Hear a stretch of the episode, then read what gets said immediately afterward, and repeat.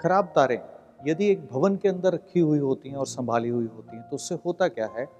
खराब तारें एक ह्यूमन बॉडी के अंदर नर्वस सिस्टम को खराब करती हैं।